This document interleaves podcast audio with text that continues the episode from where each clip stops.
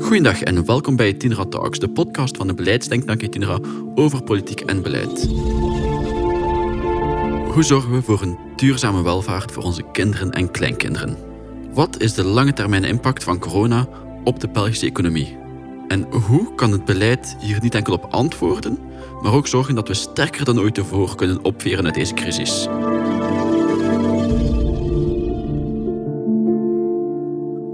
Vandaag is de derde aflevering in een reeks die dieper ingaat op het spanningsveld en het samenspel tussen overheid en markt, naar aanleiding van het gelijknamig boek van Ivan van de Kloot. Ik ben Simon Giotto, fellow van Itinra en uw gastheer voor deze podcast. En vandaag heb ik het samen met Ivan van de Kloot over de remedies voor lage groei. Ivan is de hoofdeconoom van Itinra en onder meer actief rond fiscaliteit en publieke financiën. Hij is auteur van de boeken Roekeloos, Shift en De rekening moet kloppen. En nu ook Overheid plus Markt, het beste van beide werelden. Laat ons weten wat je denkt op Twitter en Facebook met hashtag Talks. Dag Ivan, bedankt dat je erbij bent. Graag gedaan. We kunnen het niet hebben over de remedies voor lage groei zonder het eerst over de lage groei en de oorzaken daarvan te hebben. De coronacrisis heeft zwaar ingehakt op onze economie, maar hoe zwaar precies? Wel, we hebben daar toch een redelijk goede blik op met eh, een heel nieuw arsenaal van cijfers dat uh, frequenter dan ooit uh, ons ter beschikking komt. En laten we eventjes het verlopen bekijken van de coronacrisis. Van meet af aan was het heel belangrijk om te beseffen, de economische impact zal heel sterk bepaald worden door hoe we als maatschappij omgaan met dat virus. En met name als we veel moeten overschakelen naar zogenaamde lockdowns, net dan zal die economische klap heel zwaar zijn. En dat zagen we ook in de eerste lockdown. Dus de gegevens van vorig jaar, van maart tot april, dat was een heel zware pil voor heel veel ondernemingen. We hadden toen een krimp van de omzet van meer dan 30% eh, in sommige maanden zelfs 36% Nadien ja, dan was er de zogenaamde exit uit die lockdown met slimmere maatregelen, opstarten van bedrijven op een zogenaamde coronaproof wijze. Want ja, denk aan een bouwplaats en dergelijke. Je kan veel eh, doen ondanks een circulerend virus. Mijn familie is bijvoorbeeld zelf ook actief in de bouwsector. Men uh, stelt dan ploegen samen die altijd dezelfde blijven, terwijl er vroeger een rotering was. Zorgt er men voor dat altijd dezelfde vier arbeiders, dezelfde vier bouwvakkers samenwerken. En dan heb je eigenlijk een soort kleine bubbel uh, die dus robuuster is gegeven deze situatie. En die coronaproof uh, opstart van de economie die werd duidelijk in mei eh, begonnen de cijfers te verbeteren, vooral uh, einde mei. Dan viel de krimp van de, van de omzet terug op 25% En in de zomer zagen we nog maar een krimp van een 15% zelfs 13% Dan zag je natuurlijk ook terug de cijfers verslechteren qua corona. En dan, ja, dan viel die verbetering stil, ook op economisch vlak. En dan was er natuurlijk de zware impact van de tweede lockdown in november. Maar het goede nieuws was wel, ja, we hebben toch wel dingen geleerd. We hebben geleerd om, ja, er zijn bepaalde zaken toen terug aangepast, zoals de winkels en dergelijke, maar we hebben toch niet meer dezelfde negatieve cijfers als uh, aan het begin van de crisis. Dat is natuurlijk wel heel verschillend, ook van sector tot sector. Uh, zoals we allemaal weten, is nog altijd de impact het grootste voor de eventsector. Denk ook aan kunst en dat soort activiteiten, waar je um, al, eigenlijk al sinds uh, vorig jaar met krimp zit van 80%. Dus eigenlijk ligt die sector gewoon stil. De horeca, daar heb je natuurlijk heel sterk het yo-yo-effect van in welke mate dat de lockdown de impact op heeft. Dus ja, we hadden vorig jaar in de zomer terug een uh, coronaproeven horeca. Maar ja, zoals we weten is daar de tweede lockdown wel natuurlijk heel ingrijpend geweest. Dan komen we op andere sectoren die een heel grillig verloop vertonen. Denk aan de winkels, zogenaamde niet-essentiële winkels. Ja, ook daar zie je dan heel sterk het verloop in functie van de maatregelen. Um, in de eerste lockdown zag je echt wel de drastische inkrimping, want toen lagen die winkels echt wel plat. Dan zagen we met cijfers van min 80 procent.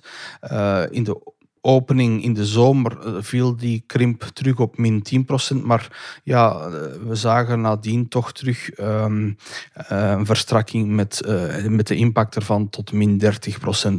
En dan kom je op sectoren die wel een beperktere impact hebben van deze crisis. Denk aan de ondersteunende diensten, de landbouwsector. En ook de industrie, zeker na het initiële begin, waar de industrie toch wel negatieve cijfers vertoonde van 20%, is dat nu beperkt tot 10%. Dus uh, daar is toch een heel groot stuk terug actief zoals normaal. En dat geldt ook voor de bouwsector, zelfs meer dan in de algemene industrie. En natuurlijk eh, de sectoren eh, voor voedsel en dergelijke, ja, die zijn eh, nauwelijks negatief getroffen, want ja, dat, dat loopt allemaal door. Natuurlijk heeft dit uh, impact op de levensvatbaarheid van bepaalde bedrijven. En daarvoor is ook een heel belangrijk arsenaal van de coronamaatregelen om bedrijven te ondersteunen belangrijk. Um, we wisten al heel snel natuurlijk dat er heel grote zorgen gingen zijn voor cashtekorten. Uh, hoe, hoe slepen we bedrijven die uh, getroffen worden door lockdowns en dergelijke door deze crisis? En daar heeft men dan liquiditeitsmaatregelen genomen, zoals het uitstellen van aflossingen uh, bij de bank en dergelijke, maar ook bij de fiscus. En daar zie je dus nog altijd vandaag wel kastenkorten. Denk aan kappers en dergelijke, waar we toch uh, blijvend maatregelen moeten nemen zolang dat die activiteiten niet kunnen normaliseren.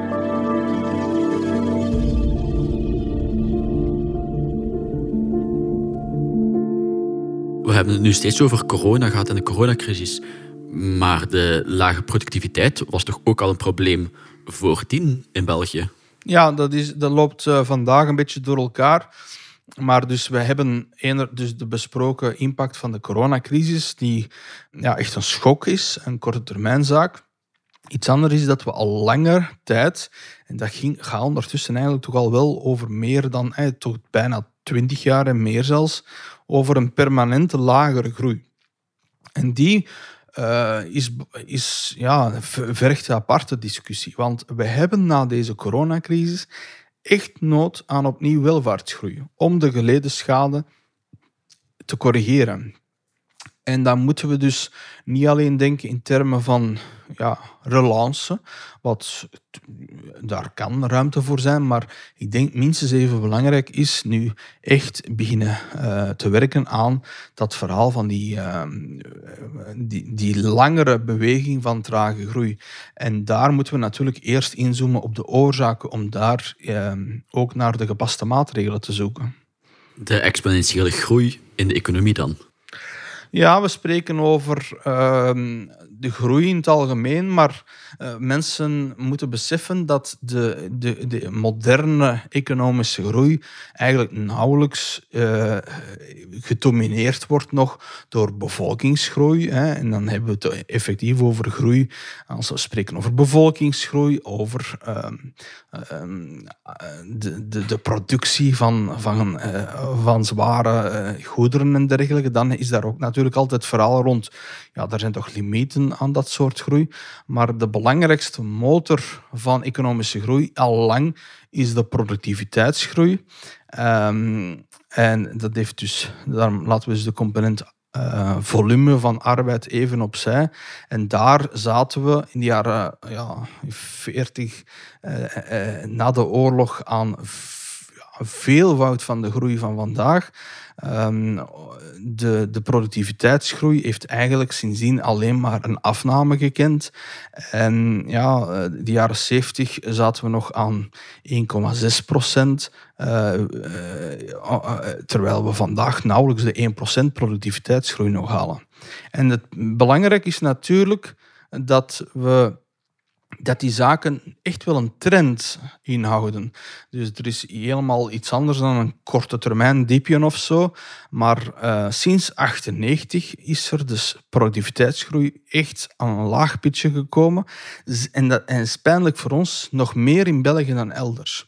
Ehm, en dat is toch wel opmerkelijk. Hè? Dus we, sinds 1998 hadden we gemiddeld nog maar uh, 0,8% productiviteitsgroei in België tegenover 1,4% in vergelijkbare OESO-landen met een hoog inkomen. En uh, ook in onze buur, dichte buurlanden lag het een stuk hoger dan bij ons. En dat cumuleert. We kunnen dat uh, cumulatief berekenen op een productiviteitsterugval van 20 tot 25 procent in de laatste twee decennia. Maar dat is, ja, moet, iedereen moet beseffen als we discuteert over loonsverhogingen en over ja, bepaalde noden in sociale domeinen, dat moet eerst verdiend worden. En het feit dat we 25% achterlopen tegenover vergelijkbare landen, dan is er ook minder te verdelen. Hè? En dus daar moeten we toch heel hard op beginnen inzetten. Dus als we de laatste 20 jaar even snel hadden gegroeid als de omliggende vergelijkbare landen, konden we met dezelfde middelen en dezelfde mensen 20% meer produceren. Versta ik het zo goed? Ja, het, het, welvaartsniveau was dan 20% hoger geweest. En dan kan je beginnen discussiëren over hoe verdeel je die koek. Maar dan heb je tenminste iets te verdelen. Hè? En, en het is ook echt uh, een verhaal van... Ja, het probleem wordt altijd ernstiger en ernstiger. Uh, de voorbije decennium, hè, dus dat is de tweede helft van die periode die we spreken, was de groei van de productiviteit in, ons land nog maar 0,3% groei. Dat is echt bijna verwaarloosbaar. En dan, ja, dan, dan ga je ook veel meer sociale spanningen zien, want mensen eh, die hebben verwachtingen die niet meer ingelost kunnen worden.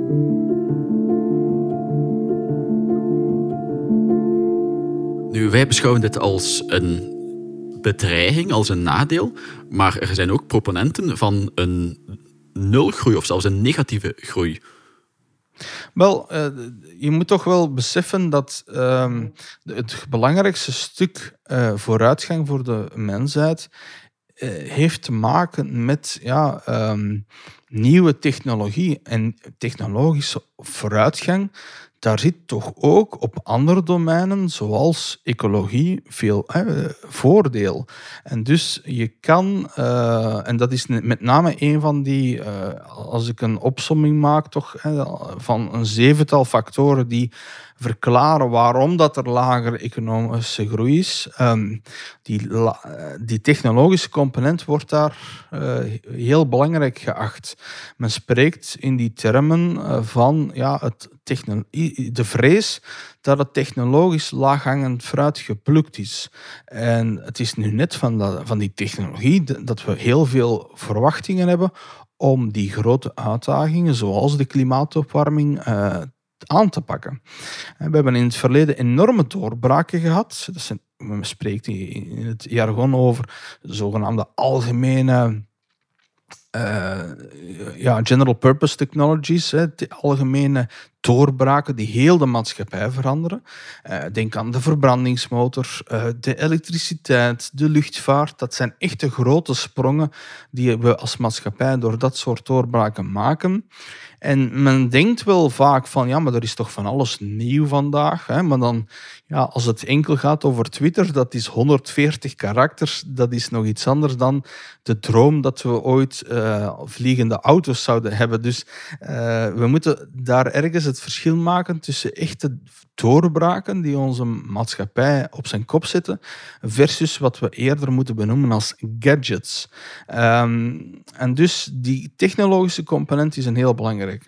Die verschillen tussen vroeger en nu zijn vooral te merken als je dan kijkt naar oudere films. Films uit de jaren 50, 60, 70 zijn eigenlijk nog zeer herkenbaar.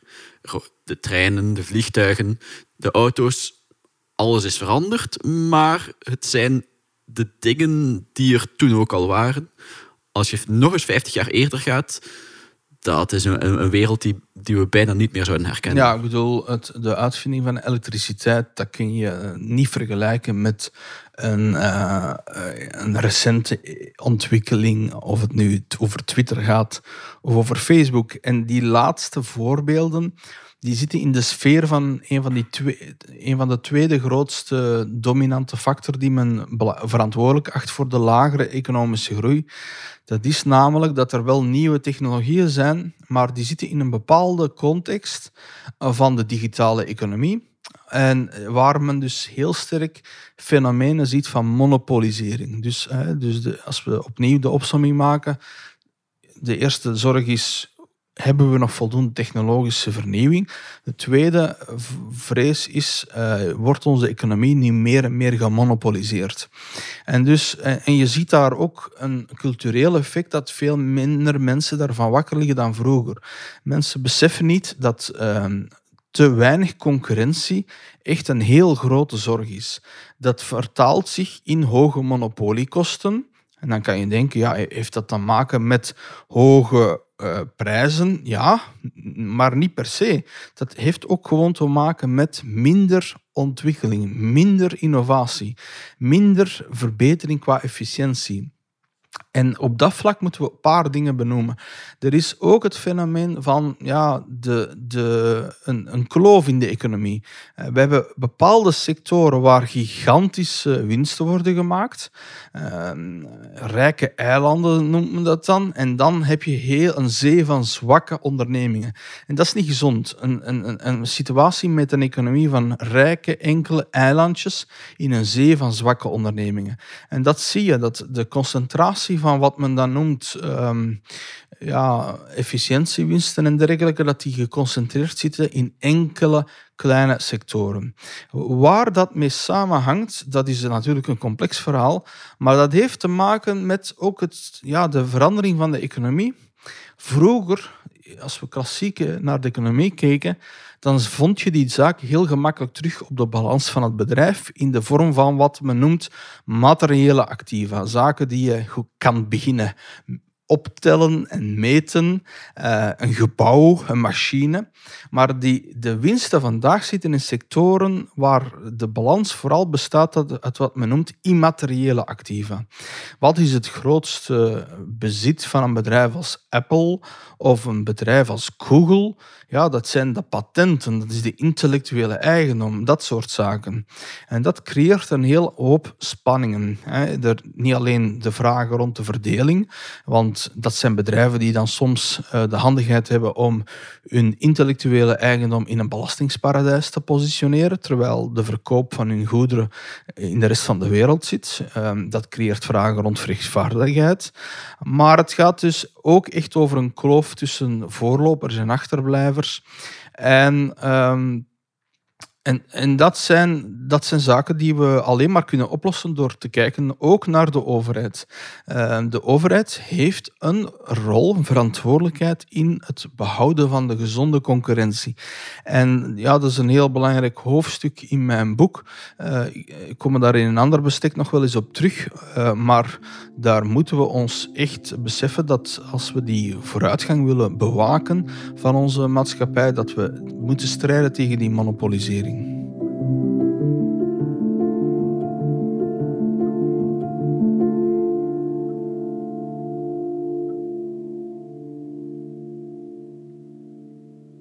Dus de grootste productiewinsten komen uit de factor in de productiefunctie die in de eerste bachelor als een restfactor wordt beschouwd. De grootste waarde op een balans is niet meer de materiële activa, maar de immateriële activa, de intellectueel eigendom. En de groei is moeilijk meetbaar door innovatie. Het wordt toch echt wel ingewikkeld met de, om de cijfers te interpreteren, nee? Ehm, ja, en een, component die je daar heel goed moet bekijken is of er nog voldoende vernieuwing is van het economisch weefsel. En dat is ook een vraag, want de, de twee factoren die we nu benoemd hebben, die de laaghangend technologisch vooruit, is dat geplukt. Het tweede, de monopolisering. Dat zijn redelijk algemene fenomenen die zich in heel de wereld voordoen de westerse wereld, maar zelfs breder dan dat ondertussen. Uh, maar nu beginnen we aan de factoren te komen die pijnlijker nog zijn in België en misschien soms in Europa, maar niet over heel de, het Westen even dominant zijn. En een belangrijke daarbij is de bedrijfsdynamiek. Is, vernieuwt het weefsel van ondernemingen zich voldoende? En dan komen we op de thema's um, die ons van harte gaan uh, rond faillissementen, uh, stopzettingen en start-ups. En uh, paradoxaal opnieuw, zoals mensen onvoldoende beseffen dat te weinig concurrentie concurrentie heel problematisch is, beseffen ook niet altijd genoeg mensen dat ehm, uh, een economie niet alleen voldoende nieuwe bedrijven nodig heeft, start-ups, dan, dat klinkt heel sympathiek, een nieuw bedrijf, maar ook voldoende eh, stopzettingen. voldoende, de, economie moet zich voldoende vernieuwen. En dat gebeurt ook door een fenomeen dat we noemt uh, creatieve destructie. Dat dat oogt naar de publieke opinie vaak niet zo sympathiek. Hè. Wie wil er nu eigenlijk dat we mm, bedrijven zien verdwijnen? Maar eigenlijk is dat een inherent onderdeel van een gezonde economie. En daar moeten we zeggen dat België niet goed scoort. Um, er wordt vaak, en eh, soms mag dat, gefocust op, ja, we hebben wat meer starters dit jaar, dat is positief nieuws. Maar uh, het niveau van de starter, startende bedrijven blijft percentueel nog heel laag vergeleken met andere landen. Maar we zitten ook met wat men noemt in, de, in, in, in economische kringen uh, ja, zombiebedrijven. Dat zijn bedrijven die niet meer productief genoeg zijn, uh, die eigenlijk een soort ballast vormen. Uh, en wat is daar het probleem? Wel, bedrijven die eigenlijk geen toekomst meer hebben. En als daar kapitaal in vastzit, dan is dat zonde. Want dat kapitaal zou eigenlijk ingezet moeten worden in bedrijven die wel potentieel hebben voor de toekomst en niet een, uh, vastroestend in het verleden. En dat is ook eigenlijk voor, voor menselijk kapitaal, voor werknemers. En dus uh, een gezonde economie is een economie die voldoende roteert, waar voldoende dynamiek in zit. En um, nu Eén, dat, dat, is natuurlijk opnieuw een heel complexe zaak. We hebben overigens bij Tindera een heel boek geschreven over falen, een les op weg naar succes. En dat gaat dan ook over het insolventieregime. Hoe werkt ons faillissementsregime? Daar zijn issues. Maar het gaat ook over zoiets als uh, het monetaire beleid. Dat is zo lax en, uh, en, en, het vormt al voor de coronacrisis een grote zorg dat daar een, ja, een verschuiving is gekomen. Uh, dat men te gemakkelijk grijpt naar het gratis geld, het goedkope geld. En dan zegt men, ja, maar we hebben goede modellen die tonen dat er geen risico's uit voortvloeien voor inflatie. Maar dan zeg ik, sorry, dan mist u de helft of het belangrijkste component, namelijk de zorg die we hebben dat dat goedkope geldomgeving eigenlijk aanzet tot te weinig bedrijfsdynamiek, tot uh, ja, te, te weinig vernieuwingsgraad in de economie. En ik kan als uh, econoom zeggen dat die modellen die onze centrale banken hanteren, daar eigenlijk blind voor zijn. Ze kijken wel naar de risico's op andere vlakken, uh, naar inflatie en, en, en, en, andere, maar onvoldoende naar die. Voor economen blijft dat vaak een black box, de, de, de, het ondernemerschap. En dat is nogthans een van onze belangrijkste troeven, of dat zou dat toch moeten zijn.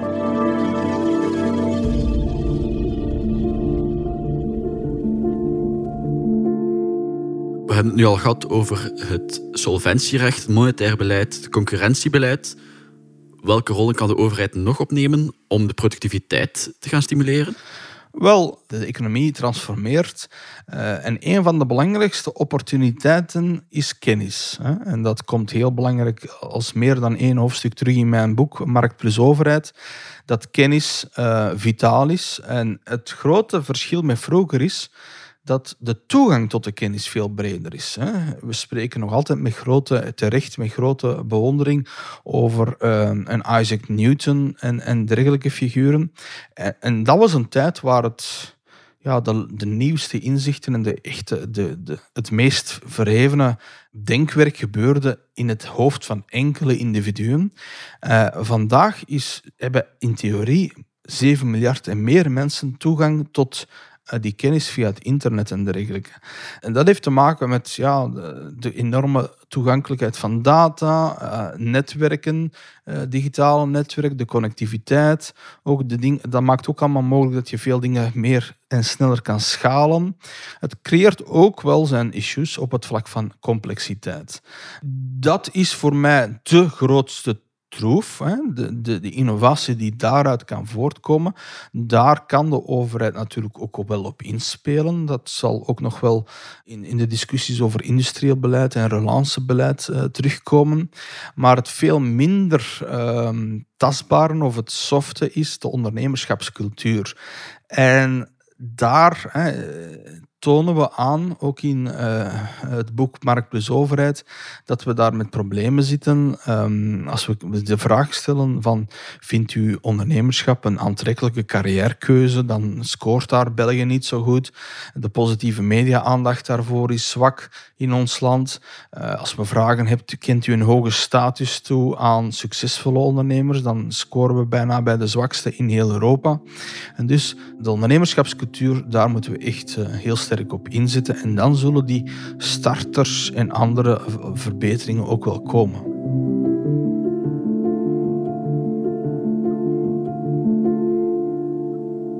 En wat is dan nog een oorzaak van lage groei volgens u? Ja, we hebben dus al die, de laag, de, of het laag technologisch fruit geplukt al is, de tweede was de monopolisering van de economie.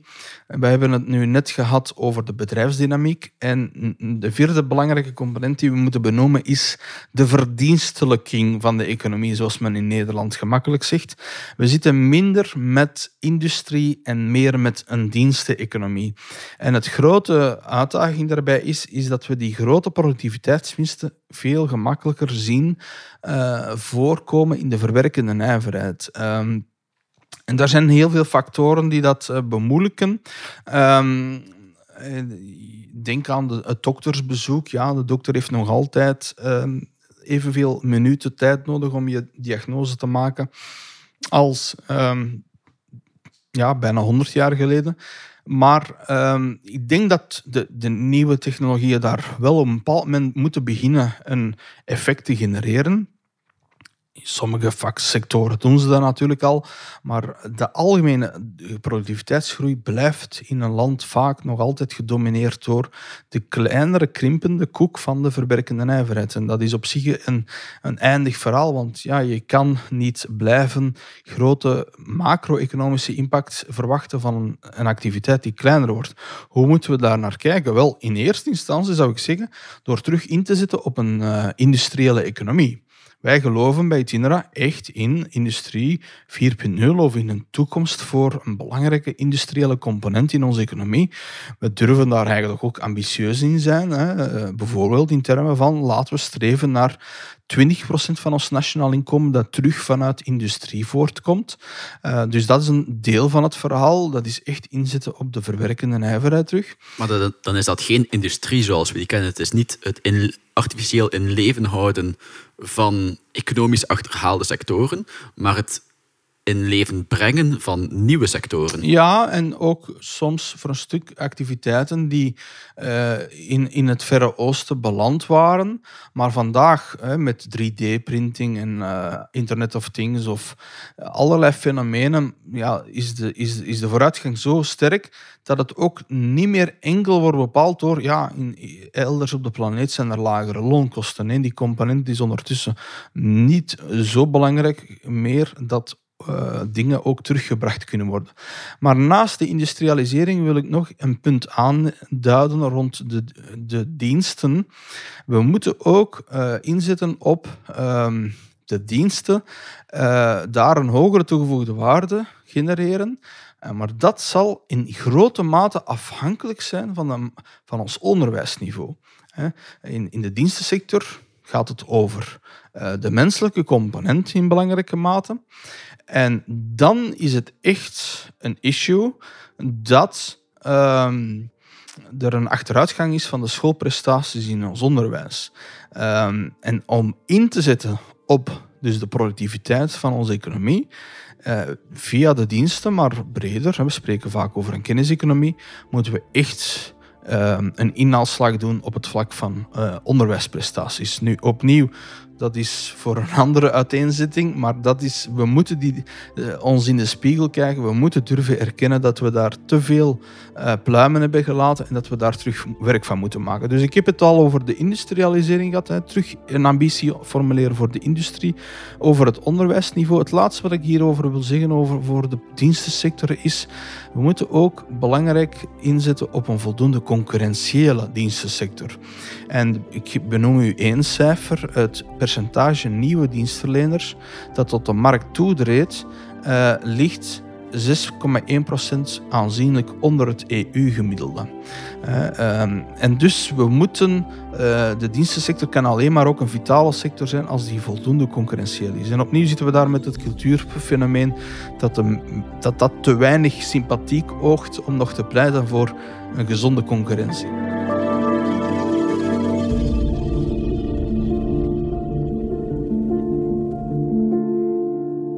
Een ander element dat vaak wordt aangehaald in het kader van de lagere productiviteitsgroei is de vergrijzing die op ons afkomt met ongeveer vanaf nu een daling van de bevolking op arbeidsactieve leeftijd en een stijging van de inactieve bevolking. Ja, en dan gaat het ook over de totale economische groei. Hè. Uh, dat die inderdaad uh, te lijden heeft aan het feit dat mensen bij ons te snel stoppen met werken.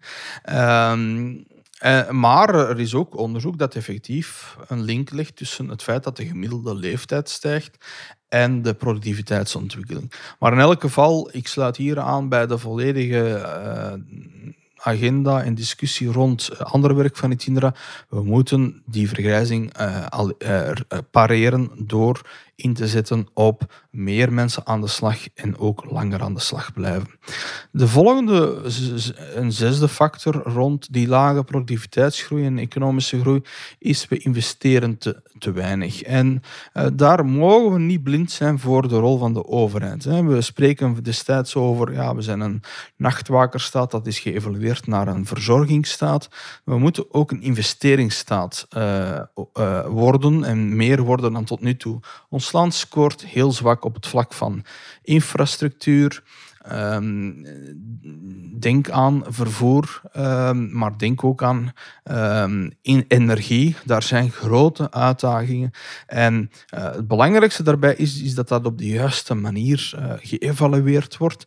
En dan pleit ik uh, voor een rigoureuze kostenbatenanalyse voor dat soort investeringen. We moeten daar echt een inhaalbeweging maken. Het laatste en zeker niet minst belangrijke component van die lage economische groei voor ons land specifiek, is de omgeving van rechtsonzekerheid. Dat mag echt niet onderschat worden. We kunnen dat natuurlijk uh, objectiveren op een aantal wijzen. Um, we hebben bijvoorbeeld de, de maatstaven van de Wereldbank en andere rond het uh, de complexiteit voor het oprichten van een onderneming. Wel, uh, voor ons land zitten we daar op een positie rond de 19e, 20e plaats. Uh, terwijl landen met wie we ons moeten durven vergelijken, uh, zoals Nederland, maar ook Verenigd Koninkrijk, die staan tien plaatsen en meer hoger dan ons land. Denk ook aan de e-commerce die in Nederland is terechtgekomen. Dat heeft te maken met strak, strakere reglementeringen, strakkere regulering ook rond de arbeidsmarkt dan in ons land. Rechtszekerheid heeft te maken met transparantie, met de voorspelbaarheid van rechtsregels en het wettelijk kader. Uh, ik objectiveer dat ook in mijn boek door te wijzen op de uh, maatstaven van de OESO rond de productmarktregulering. En uh, dat is heel, heel sterk in detail uitgewerkt en waardoor je kan zien dat ons land echt wel niet alleen veel administratieve lasten oplegt aan bedrijven, maar echt ook wel, we spreken nog echt over een zware hand van de overheid. Dat de overheid zelf echt wel nog bepaalt uh, op welke manier uh, bedrijven moeten opereren.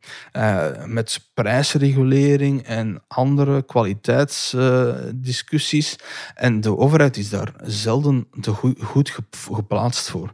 En dus ik denk dat dat, om af te sluiten, die hele discussie rond die lage economische groei, die, het gebrek aan de zwakke rechtszekerheid en de, de, we, we hebben regulering nodig, maar slimmere regulering dan we vandaag hebben. Bedankt om er weer bij te zijn. Ik was Simon Kyoto en samen met Ivan van de Kloot hadden we het vandaag over de remedies voor lage groei. Het boek Overheid plus Markt kan je vinden in de boekhandel of via de Itinera website. De link vind je in de show notes. Abonneer je op de podcast en blijf op de hoogte van politiek, beleid en Itinera. Laat ons weten wat je denkt met hashtag Itinera. Graag tot een volgende keer wanneer we het zullen hebben over innovatie en mededinging.